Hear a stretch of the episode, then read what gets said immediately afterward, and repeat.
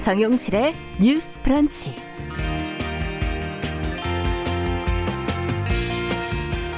안녕하십니까. 아나운서 정용실입니다. 오늘 말로만 듣던 온라인 개학이 실시가 되는 그런 날이죠. 어, 공부는 정말 제대로 될까? 또 인터넷이나 컴퓨터가 버벅거리진 않을까? 또 학생들이 합성 사진이 돌아다니면 어쩌나 뭐 이런 여러 가지 걱정이 많습니다. 아, 그런데 모든 게 직접 해보기 전에는 모르는 거죠. 어, 코로나19 사태로 여기저기서 새로운 방식들이 지금 시도가 되고 있는데 교육 분야에서도 불가피하게 새로운 실험이 이제 시작이 된 셈입니다. 아, 최대한 좀 좋게 생각을 해본다면 디지털을 이용한 교육은 어떤 방식이 가능할지 한번 시도도 해보고 보완점을 찾아서 개선할 수 있는 기회가 될 수 있지 않을까 하는 그런 생각이 드는데요. 이런 걸 IT 업계에서는 베타 테스트라고 말하기도 하죠. 자, 물론 학생들의 시간은 되돌릴 수 없고 교육은 실전인 만큼 너무 많은 시행착오 그리고 비용이 발생해서는 안 되지 않을까 하는 생각도 드네요. 자, 처음 겪는 상황 모두가 낯설 텐데요. 학생들이 학교에서 친구들도 만나고 또 제대로 수업을 받을 수 있는 날이 하루빨리 오기를 기대해 보겠습니다. 4월 9일 목요일 정용실의 뉴스 브런치 시작합니다.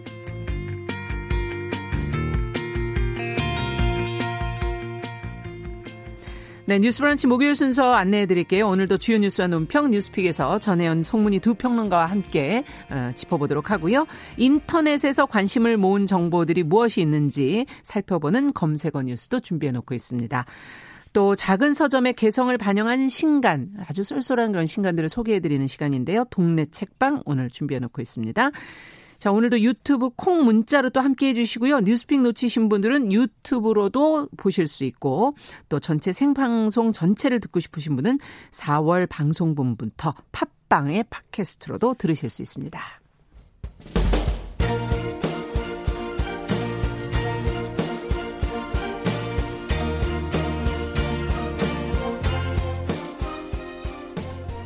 여성을 위한 시사 정보 프로그램 KBS 일라디오 정용실의 뉴스 브런치 여러분의 의견을 기다립니다. 샵 9730으로 문자 보내주세요. 짧은 문자 50원, 긴 문자 100원이 부과됩니다.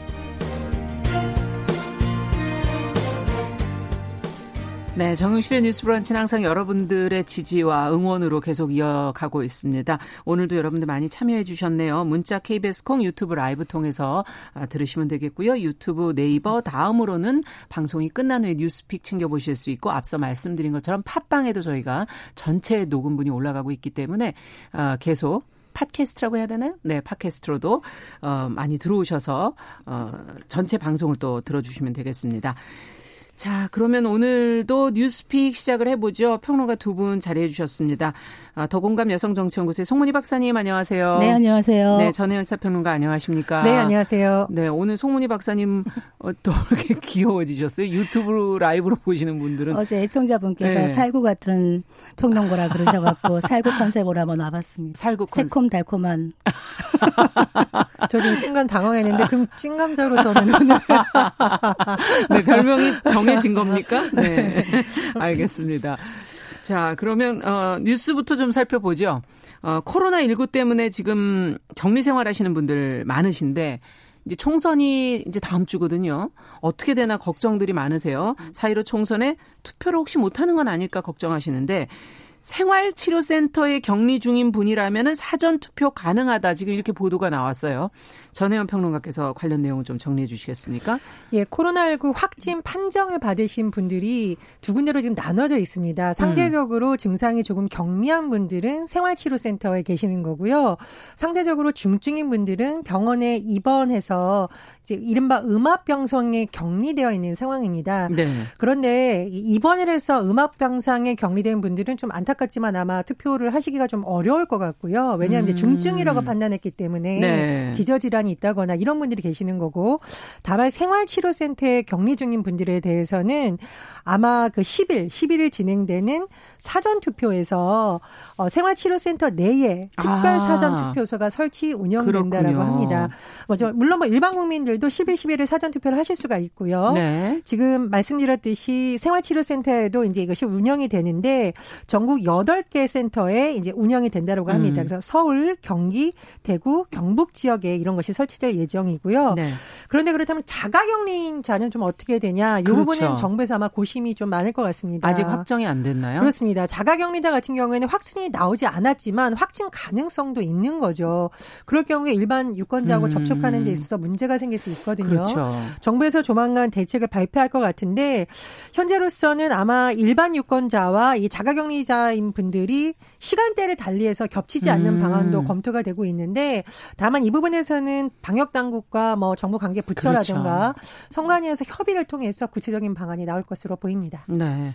자, 그러면은 오늘 이제 방침이 결정되지 않을까 하는 그런 지금 예상들을 하고 계시는데 어떻게들 보십니까? 어떻게 하는 게 좋다고 보세요, 두 분은? 어, 힘든 자가격리 기간 중간에 이제 나와서 투표를 하는 부분에서 사실은 그 자가격리자의 참정권 보장이라는 건 음. 굉장히 중요하거든요. 어, 민주주의라는 집을 짓는 벽돌이 바로 투표인데 투표 한 장 한장 빠지면 음. 공간이 커집니다. 그런데 문제는 이분들이 밖에 나왔을 때 추가 감염 위험 때문에 좀 꺼리는 그런 마음들이 있다.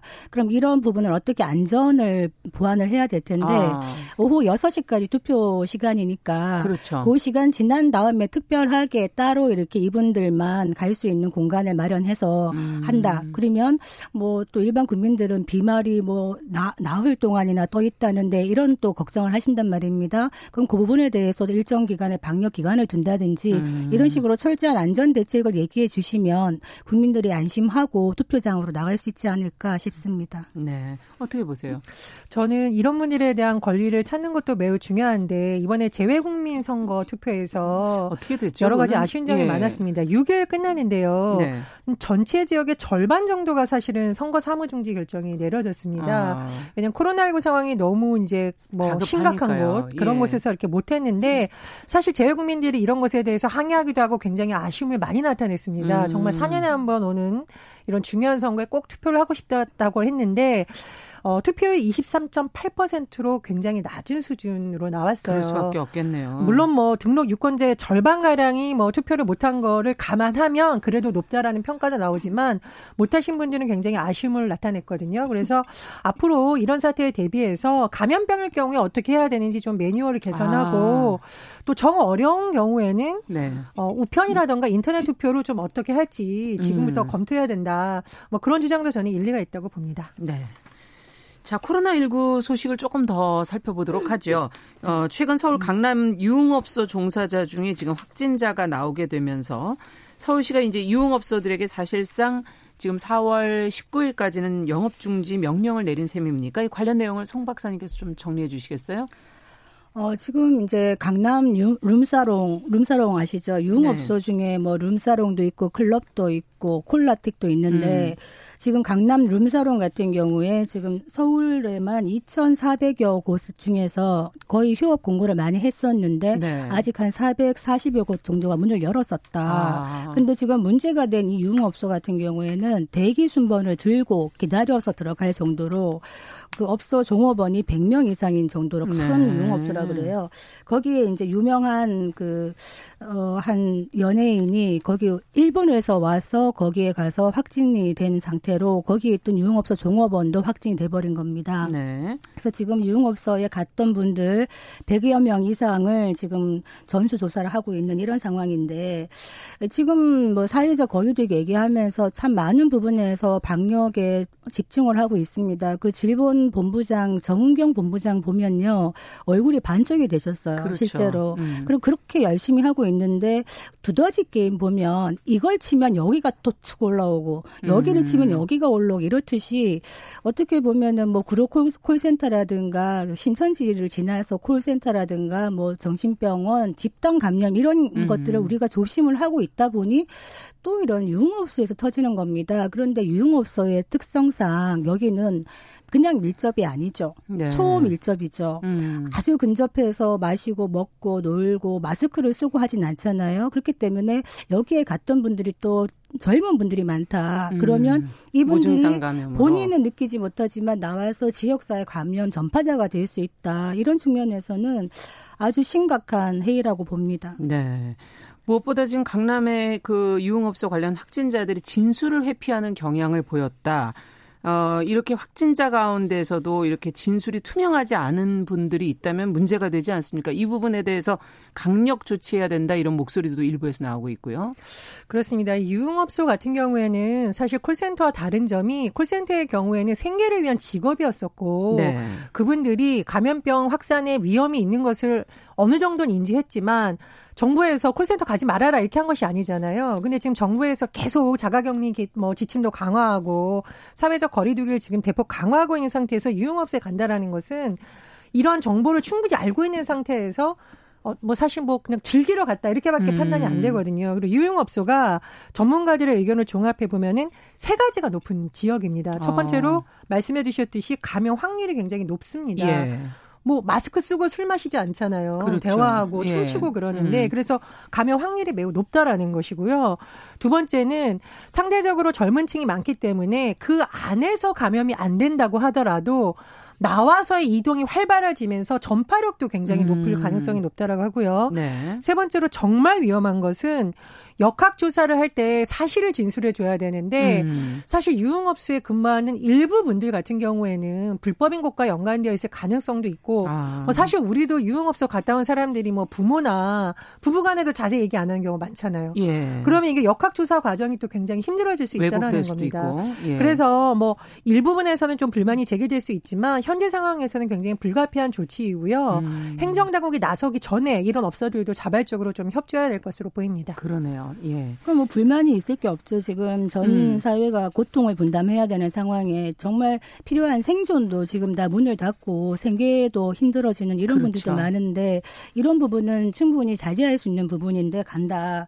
그래서 유흥업소에 종사하시는 분들이나 간 손님들이 말을 안 하죠. 그러니까 거짓 진술을 한다거나 음. 이러면은 또 방역에 구멍이 생기는 겁니다. 그래서 역학조사할 때 거짓 진술을 하거나 고의로 사실이 누락한다. 예. 그러면 2년 이하의 징역이나 2천만 원 이하의 벌금을 낼 수가 있습니다. 네. 이 부분도 좀 숙지를 하시고 당분간은 정말 자제만이 살 길이다. 이런 식으로 계속하면 아이들이 언제까지 학교에 못 가고 있을지도 모르는 일입니다. 예. 네. 자가격리 위반뿐만 아니라 거짓 진술도 상당히 높네요. 네, 그렇습니다. 네, 형량이. 예.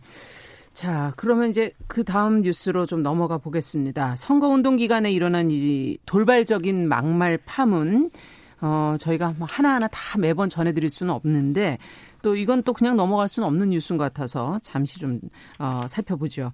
미래통합당의 지역구 후보로 나섰던 그 차명진 전 의원 세월호 유가족에 대한 입에 담기 힘든 막말을 해서 지금 문제가 되고 있고 결국은 제명을 당했죠. 네.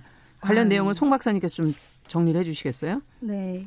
이게 6, 6일날 녹화 방송 그 후보들 방송에서 이제 녹화해서 아마 오늘 나온다고 되어 있는데 이게 방송이 될지는 모르겠습니다. 네. 그 발언이 네. 아, 차명진 미래통합당 후보가 그 세월호 관련해서 유족에 관련돼서 제가 방송에서 참여할 수 없는 어, 그런 막말을 좀 했습니다. 네. 근데 이번이 처음이 아니라 그 이전에도 세월호 참사 5주기 때 또 뭐 세월호를 놓고 그 유가족의 마음을 쑤시는 음. 이런 막말을 해서 실제로 이제 제명까지 결정되었다가 또 살아남았어요. 아, 이번에. 제명 논의 중이군요. 네, 아니요. 그때 예, 예. 제명이 되었었다가 이번에 공천에서 또 살아남아서 아, 돌아왔습니다. 예. 사실 이번에 공천할 때 여야 모두 막말을 한 의원들은 공천하지 않겠다고 얘기를 했음에도 불구하고 그러니까요. 그런 의원들을 많이 또 공천을 했어요. 실제로. 네. 그 중에 한 분인데 이번 이번에 이제 또 와서 세월호 관련돼서 좀 심각한 비하 발언을 했는데 음. 이게 또 왜 더 심각하냐면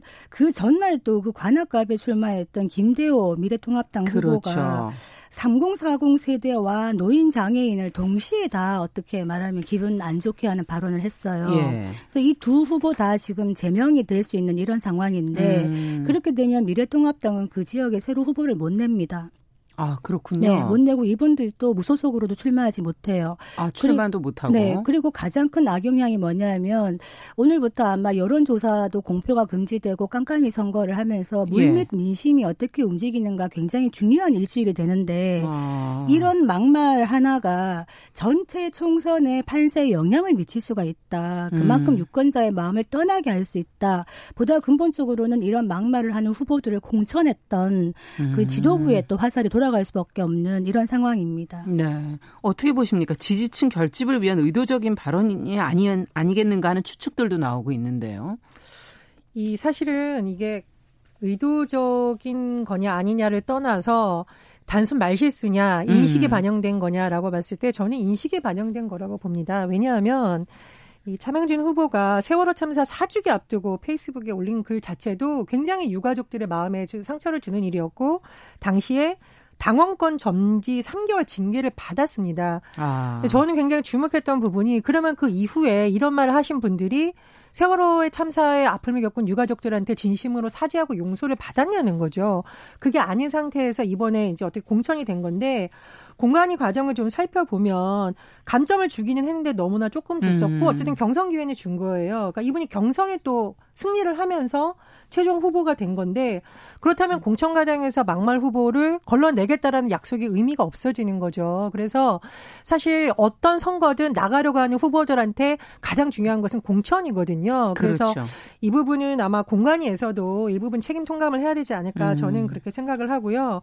오늘 아침 뉴스를 보면 예. 김종인 선대위원장이 아주 뭐 허리 숙여서 사과를 했는데 저는 이 사과도 진정성을 얻으려면 재발 방지책을 약속하는 것도 중요하지만 음. 실천을 해야 된다라고 봅니다. 그래서 어 김정인 위원장은 뭐 기자들의 질문이라든가 이런 부분에 대해서 제명하겠다고 얘기를 해야 되는데 예. 당 일각에서 뭐 불만이 제기된다고는 하지만 반드시 저는 약속을 지켜야 된다라고 보고요.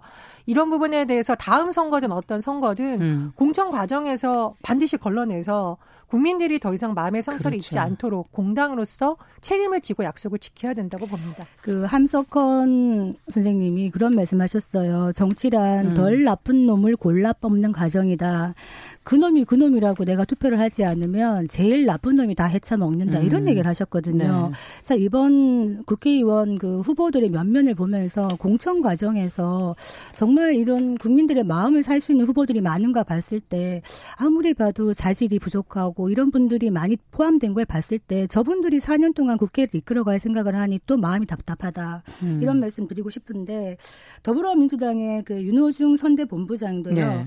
어, 미래통합당의 막말 말을 비판하면서 또, 또 조금 넘치는 말씀을 또 하셨어요. 상대방의 어떤 그 선거 대책하는 분들에게 대해서 돈키호테 김종인이 황교안이라는 애마를 타고 박형준이라는 시종을 데리고 다닌다. 음. 이런 말씀하셨는데 뭐 사람을 말에 비유하는 것도 적절하지 않고 지금 시점은 서로의 그 네거티브 선거전으로 가면 유권자의 마음을 더 떠나게 할 수밖에 없다. 그렇죠. 이런 말씀 드리겠습니다. 네. 6704번님께서는 왜 남을 배려하지 않는 막말을 해야 되는 걸까요? 안타깝습니다. 이렇게 의견을 주셨습니다. 정말 그러네요. 정용실의 뉴스 브런치 더 공감 여성정치연구소 송문희 박사 그리고 전혜연 시사평론가와 함께 뉴스픽 진행하고 있습니다. 사이로 총선을 바라보는 오늘의 시선.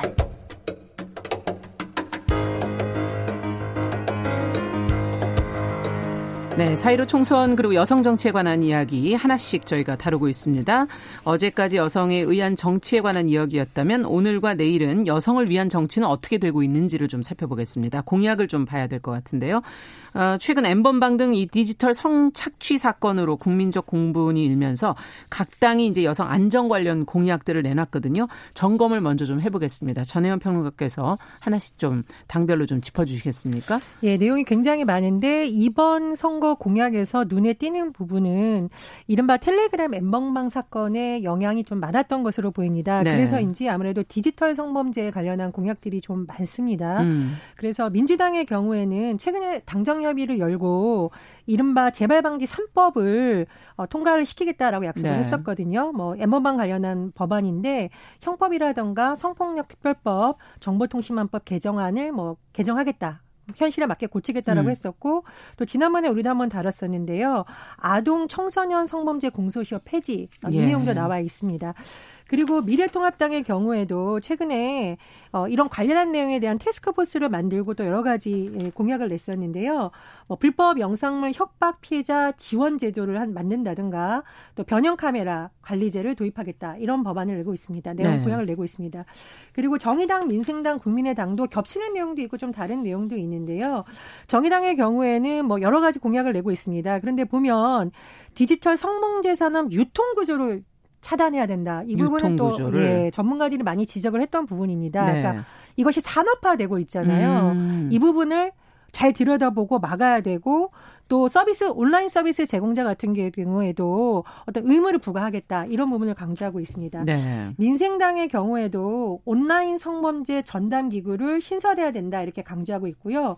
국민의당의 경우에는 이른바 저희가 말했던 함정 수사, 뭐 잠입 수사 여러 가지 방법이 나오잖아요. 예, 예. 또그 부분에 대한 대책을 내놓기도 했고요. 각 당이 이번에 공통으로 좀 겹치는 부분도 있습니다. 최근에 문제가 되어됐던 스토킹 관련해서는 처벌을 강화하는 법안 이 부분은 음. 좀 공통된 내용으로 들어가 있고요. 어, 저희 프로그램에서도 한번 이제 박사님께서 말씀하셨는데 비동의 가늠죄 네. 이 부분도 공통 내용으로 들어가 있습니다. 네, 공통 내용으로 들어가 있는 부분은 이제 나중에 이제 법제될 가능성이 높겠지만 각 당별로 조금씩은 차이가 있는 것 같고요. 어, 좀 뒷북이라는 지적. 또 나오고 있는 그런 상황인 것 같은데 얼마나 정말 실효성이 있을지 또 각 당이 얼마나 적극적으로 나설지 평가를 좀 해볼까요? 어, 공약을 일단 많이 내놨습니다. 저는 이제 눈에 띄는 거 하나씩을 한번 말씀드리면요. 예. 예, 국민의당 같은 경우에는 그 성평등 인권 교육을 정규 교육 과정에 넣자 음. 이것이 조금 의미 있게 보였습니다. 사실은 이런 예방적 차원에서의 교육이 중요한데 네. 이걸 얘기했다. 그리고 민주당이 눈에 띄는 거는 가정 폭력 관련해서 체포 우선주의를 도입하겠다. 체포 우선주의. 예, 가정 폭력이 그냥 집안 일이 아니라 이건 엄격하게 폭력으로 보고 체포부터 하겠다라는 아. 강력한 어떤 개입을 얘기하는 것이거든요. 예. 그 부분이 눈에 띄었고 있었고 정의당 같은 경우에는 조금 더 이렇게 많은 좀 구체적인 이야기를 했지만은 이런 기본적인 성범죄를 산업의 측면으로 보고 음. 단순한 성적 일탈이 아니라 산업의 구조화된 측면으로 보고 이걸 어떻게 해결해 나갈 것인가에 좀 집중했다. 그리고 또 하나 눈에 띄었던 것이 이주 여성 성폭력 피해자 지원이 들어가 있습니다. 이주 여성. 네. 예. 제가 이 부분을 좀 심각하게 보는 것이 지금 이주 여성들이 많습니다. 앞으로 더 많아질 것 이고 이들의 아이들이 우리 또 미래 세대가 같이 그렇죠. 구성원이 되어 가는데 음. 어떤 일이 있었냐면 최근에 이주 여성과 결혼한 남성 그러니까 시아버지 그 남성의 아버지, 시아버지죠. 시아버지가 그 며느리의 아이를 봐주러 온 장모가 되죠. 그러니까 음. 사돈을 성폭행한 사건이 있었습니다. 아. 이주 여성인 며느리도 성폭행을 했고요. 예. 그 장모까지. 근데 누가 망을 받느냐? 그 시아버지의 친구가 망을 받습니다.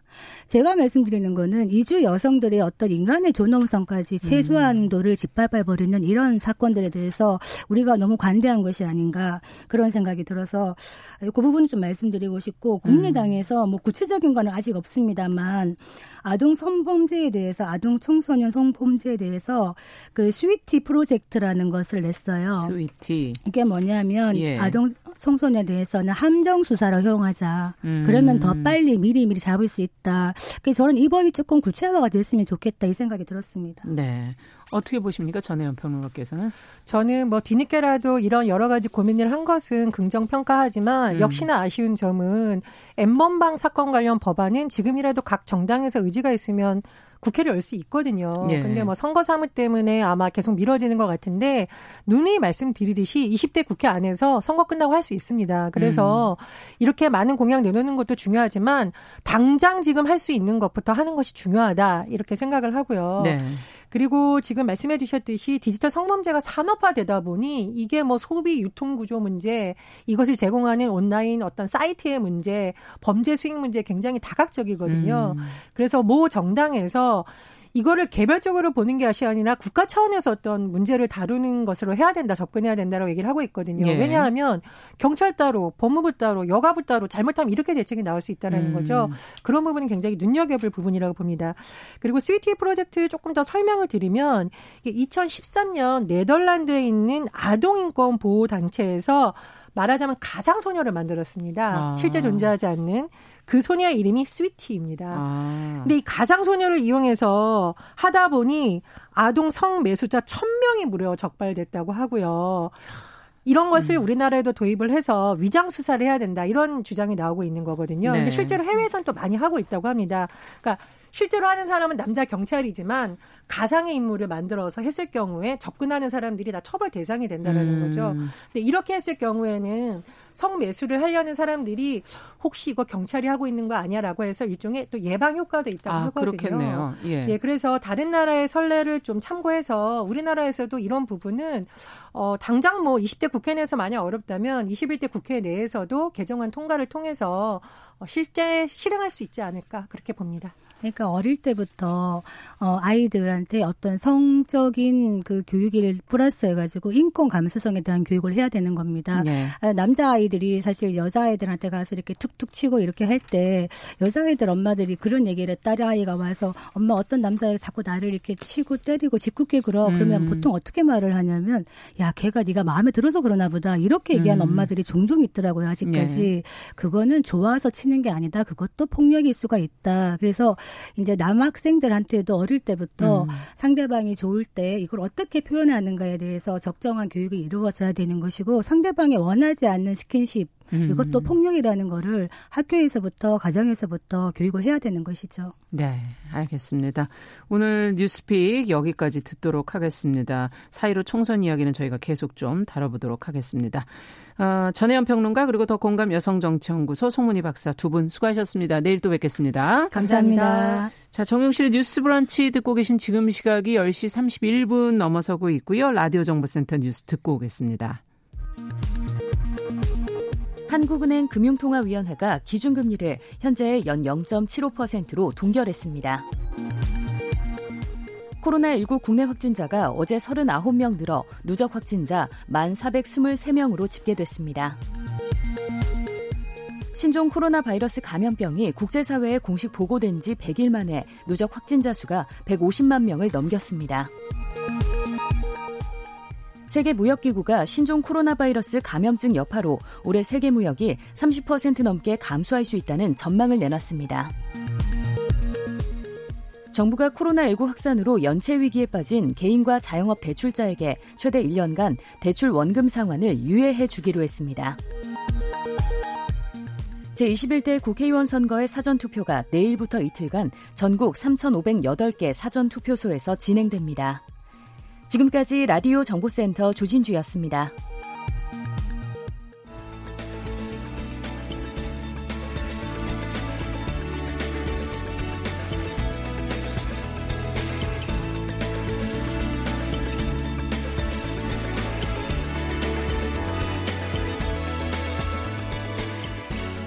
세상을 보는 따뜻한 시선.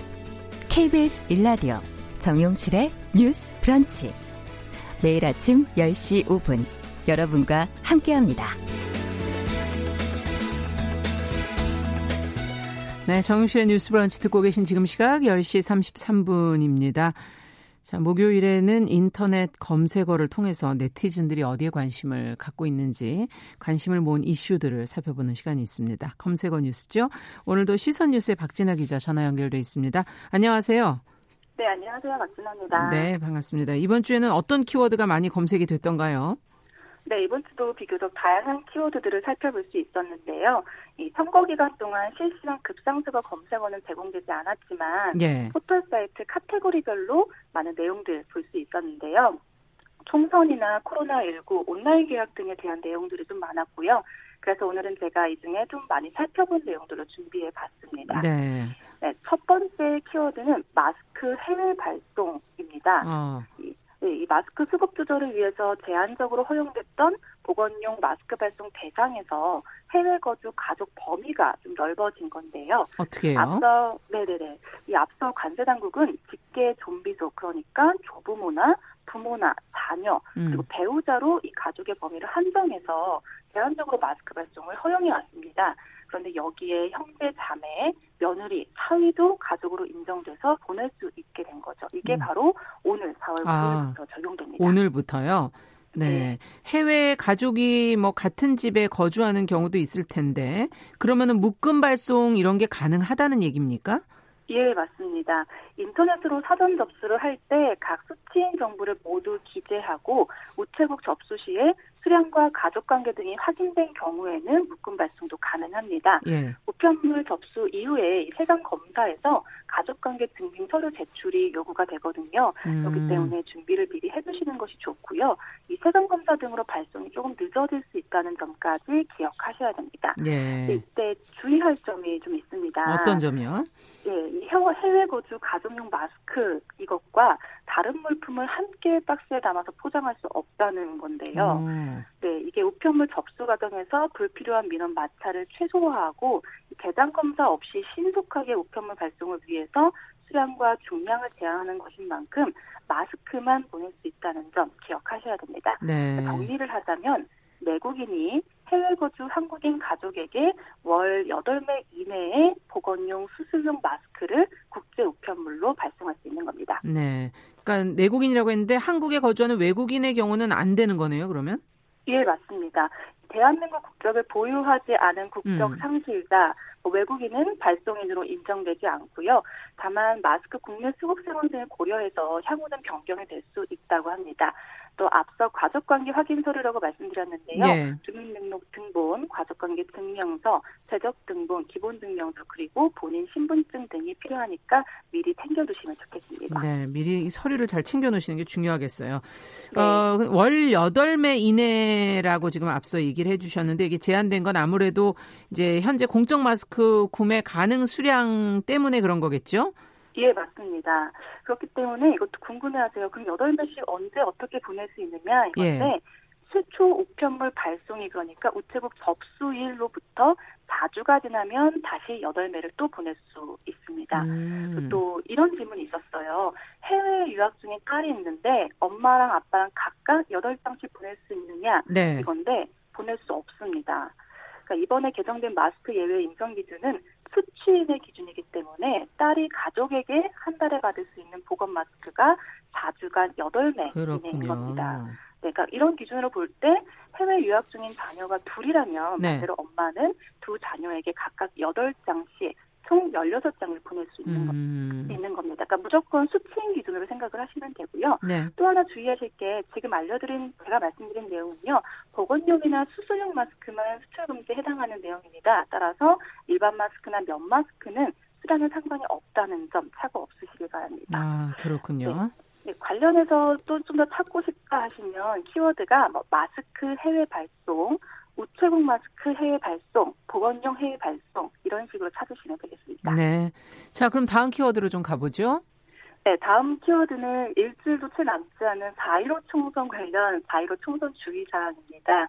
이 코로나19로 사람 간 접촉이 좀 조심스러운 상황이기 때문에 몇 가지 체크할 점이 있어서 뭐 살펴봐야 되는데요. 먼저 투표소 확인입니다. 네.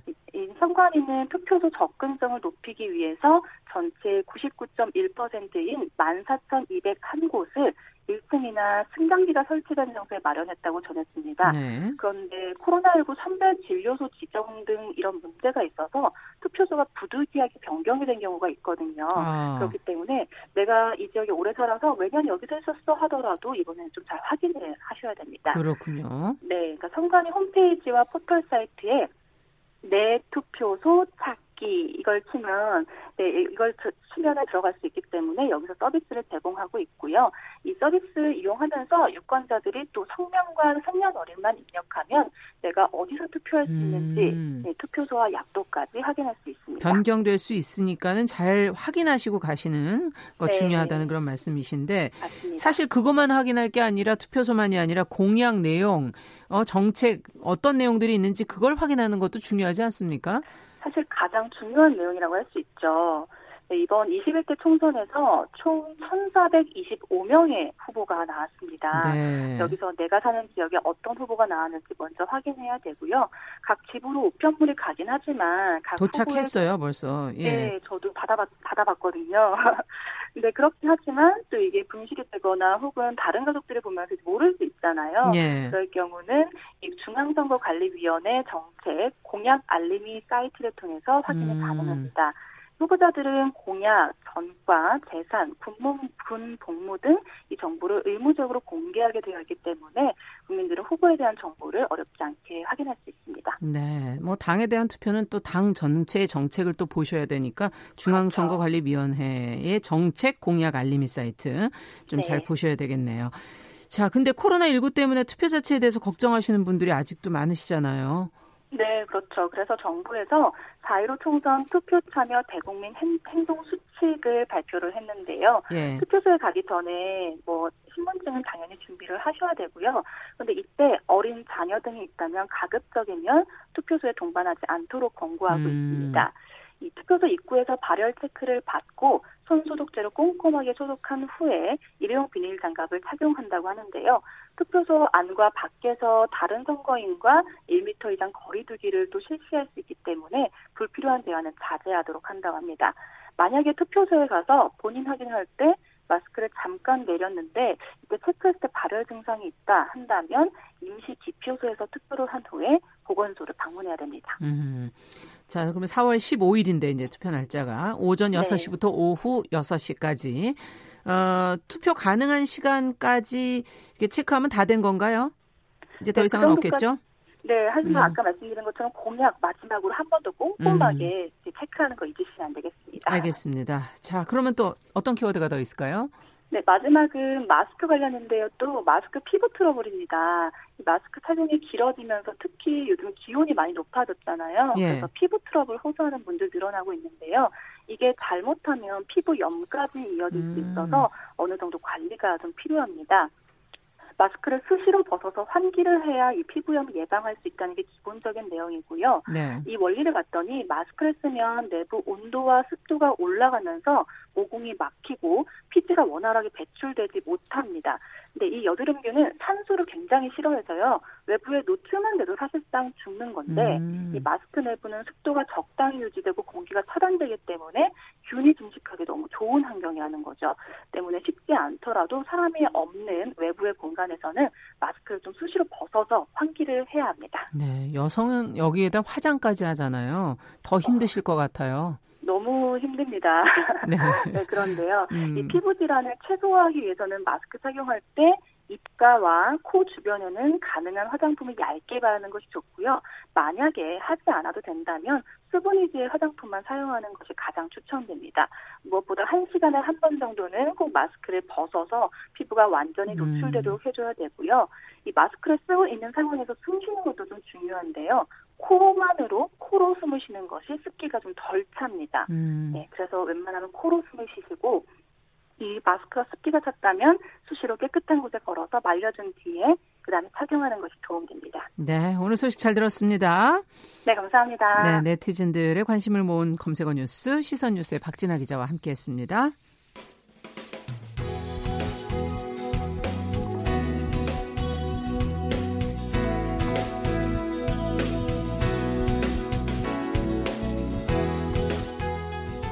함께 가면 길이 됩니다.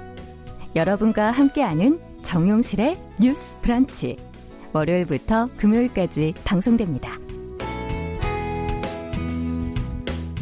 네, 정용실의 뉴스 브런치 듣고 계신 지금 시각 10시 43분이고요. 어, 작은 책방의 안목과 개성을 담은 신간 소개 코너 이제 준비하고 있습니다. 동네 책방. 오늘은 부유프의 박은지 대표 자리해 주셨습니다. 어서 오십시오. 안녕하세요. 네, 요즘에 뭐 30일 독서 챌린지라는 걸 하고 계시다면서요? 네네. 그 매일 하루에 다섯 장 이상씩 책을 읽고 온라인 카페에 독서 후기를 남기는 챌린지를 하고 있는데요. 음. 한달 동안 이제 100% 매일매일 인증하시면 도서 교환권을 드리는 챌린지를 하고 있습니다. 네. 하루에 다섯 장 이상. 네, 최소 다섯 장 최소, 이상. 아. 많이 읽어도 되고요.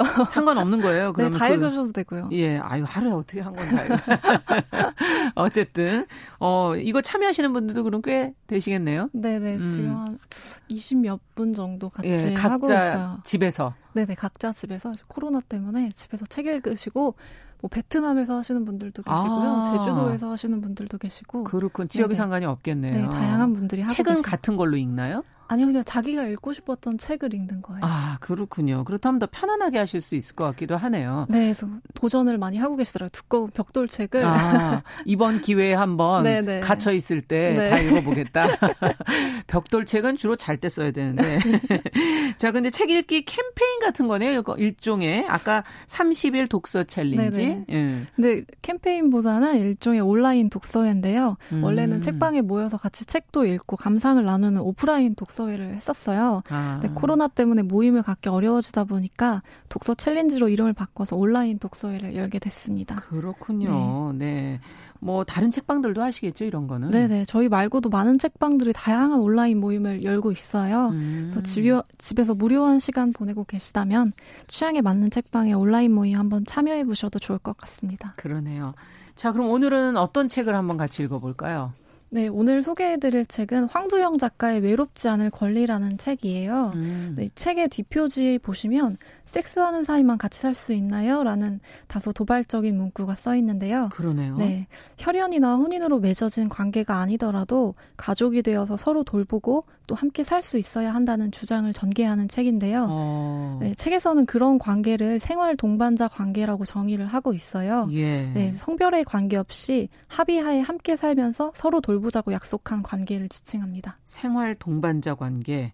어, 어쨌든 뭐 누구나 함께 이렇게 살아야지 어, 이 생활 동반자 좀 편리하기도 하고 서로 도움도 되고. 근데 음. 이걸 법적으로 가족으로 인정해 줘야 된다 이런 얘기입니까? 네, 네, 맞습니다. 네, 현행법은 혈연으로 맺어졌거나 혼인으로 맺어진 관계만을 정상가족, 즉 법적인 가족으로 인정을 하는데요. 당연하죠. 네. 예. 근데 이 경우에 각자의 배우자와 사별한 뒤에 뭐 한 20년 동안 같이 살고 있는 노인들이라거나 아. 장애인 보호시설에서 나와서 함께 사는 친구들 아니면 결혼하지 않고 함께 사는 사람들은 실제로 서로 돌보면서 살고 있음에도 어떤 혜택이나 권리도 인정받지 못하고 있다고 저자는 지적을 하고 있어요. 아. 그래서 가족을 이루는 방식이 굉장히 다양해진 데 반해서 정부의 사회복지 혜택은 여전히 전통가족 제도를 바탕으로 짜여져 있는데요. 음. 결국 생활 동반자 관계가 법적으로 인정받지 못하면 이런 분들께는 또 다른 차별이 될 수 있음을 이 책은 계속 이야기를 하고 있습니다. 그렇군요.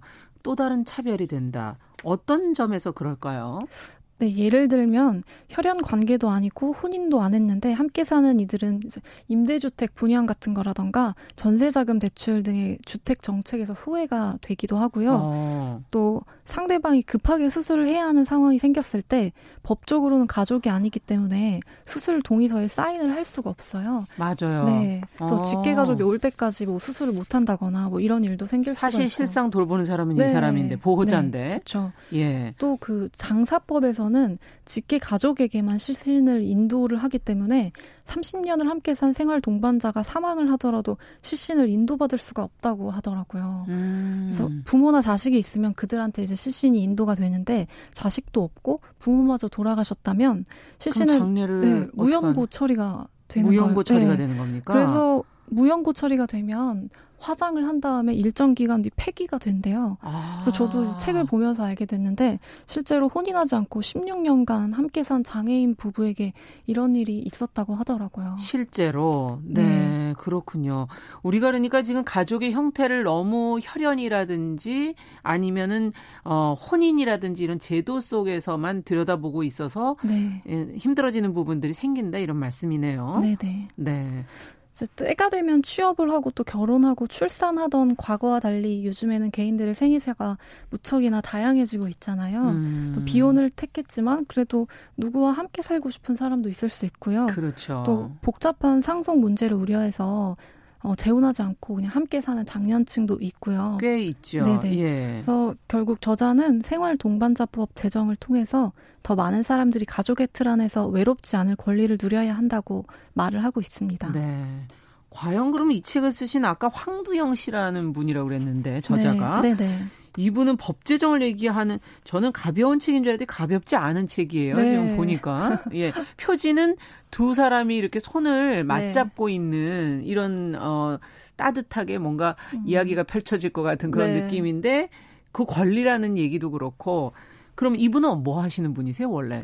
이 책의 저자는 국회에서 생활 동반자법 입법을 추진했던 보좌진 출신이에요. 음. 네. 근데 이분이 생활 동반자법 논의의 핵심은 외로움이라는 거를 이제 반복해서 계속 이야기를 하는데요. 네. 이 책에 따르면 2015년 기준으로 인구의 12% 가량이 1인 가구로 살고 있다고 해요. 네. 근데 이들이 흔히 더 늘었겠네요. 2015년이니까. 네, 그렇죠. 예. 근데 이런 분들이 흔히 개인주의나 아니면 뭐 자유, 자유로운 삶 이런 키워드로 포장되는 것과 달리 실제로 조사를 해보면 비자발적으로 1인 가구가 된 경우가 더 많다고 하더라고요. 그렇죠. 네. 뭐 어, 배우자를 잃게 된다든지 네. 뭐 여러 가지 사유로 뭐 경제적인 문제도 음. 있을 수 음. 있고요. 그래서 저자는 이제 고독의 사회적 비용을 고려해야 한다고 하는데 음. 정부 입장에서도 1인 가구가 폭증하게 되면 뭐 돌봄 정책, 공백 같은 문제가 생길 수도 있고요. 그렇죠. 네, 그래서 이 법이 꼭 필요하다고 이야기를 합니다. 정부가 다 그걸 돌볼 수 없으니 그렇죠. 어찌 본다면 생활 동반자가 있다면 그걸 인정해 줘야 된다. 네. 저, 정부 아. 입장에서는 고마워해야 된다 약간 이런 그렇군요. 이야기를 해요. 입법을 거기서 좀 추진해 주셨으면 좋았을 것을 책을 내셨어요. 그런 안타까움도 드는데 생활 동반자법이 제정이 되면 어, 어떤 변화들이 일어날지도 책에 좀 적고 있나요? 그렇다면? 네, 법안이 만들어지면 생활 동반자 관계를 맺은 두 사람이 국가에 등록을 할 수가 있게 돼요. 음. 정부는 함께 사는데 필요한 여러 사회복지 혜택 등의 법적 권리를 보장하고요. 예. 관계가 해소될 때 아니면 뭐 분쟁이 있거나 그럴 때는 합리적으로 해결할 수 있도록 지원을 합니다. 음. 그러니까 그간 법의 테두리 밖에 있었던 동거인들이 법적 보호를 받게 되는 건데요. 네. 근데 이게 법적 권리를 부여하려면 관련법 개정도 굉장히 여러 가지 잇따라 필요하게 아. 되고 생활 동반자 관계를 뭐 몇 명까지 인정할 거냐 이런 것도 논의가 그렇죠. 예 필요하다고 합니다. 하나하나 들어가 보면 좀 네. 개선해야 될 것들이 많겠는데요. 네. 모든 게 이런 것과 다 연결돼 있지 않습니까? 네. 그래서 이 책 한 권으로 뭐 생활 동반자법에 관한 완전한 음. 해법을 제시한다기보다는 네. 우리 사회가 나아가야 할 방향과 논의해봐야 할 문제들이 뭐가 있는지 이런 것들을 시사해 준다는 점에서 의미가 있는 책인 것 같습니다. 네. 자, 이 책이 그냥 출판된 게 아니라면서요? 예, 맞습니다. 이제 크라우드 펀딩 플랫폼에서 목표 금액의 1,400%를 넘는 금액을 모았는데요. 그러면 독자들이 직접 후원을 하시는 건가요, 그거는? 네, 맞아요. 이 제작에 참여를 하시는 거죠. 후원을 음. 통해서. 근데 원래 도서에 대한 후, 이 후원은 좀 비교적 흥행이 잘 안 되는 편인데 네. 이게 이렇게 잘 된 건 그만큼 생활 동반자 관계에 대한 폭넓은 관심과 지지가 있지 않았던 건가 이런 생각이 듭니다. 네, 요즘에 이렇게 1인 가구들이 많기 때문에 이런 생각 하시는 분들이 꽤 계시지 않을까 하는 네. 생각도 들고요. 근데 이 책 한 권만 읽어서는 제도적인 얘기들이 주로 이제 많이 가는 것 같아서 또 좀 참고해서 읽어볼 만한 내용들이 있는지요, 다른 책들이. 네네. 그 김하나 황선호 작가의 여자들이 살고 있습니다라는 책이 있는데요. 네.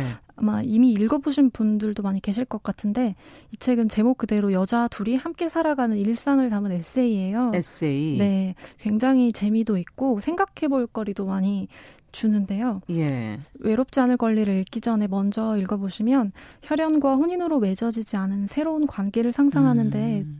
많은 도움이 되시리라 생각합니다. 아, 이두 분도 생활 동반자 관계인 건가요?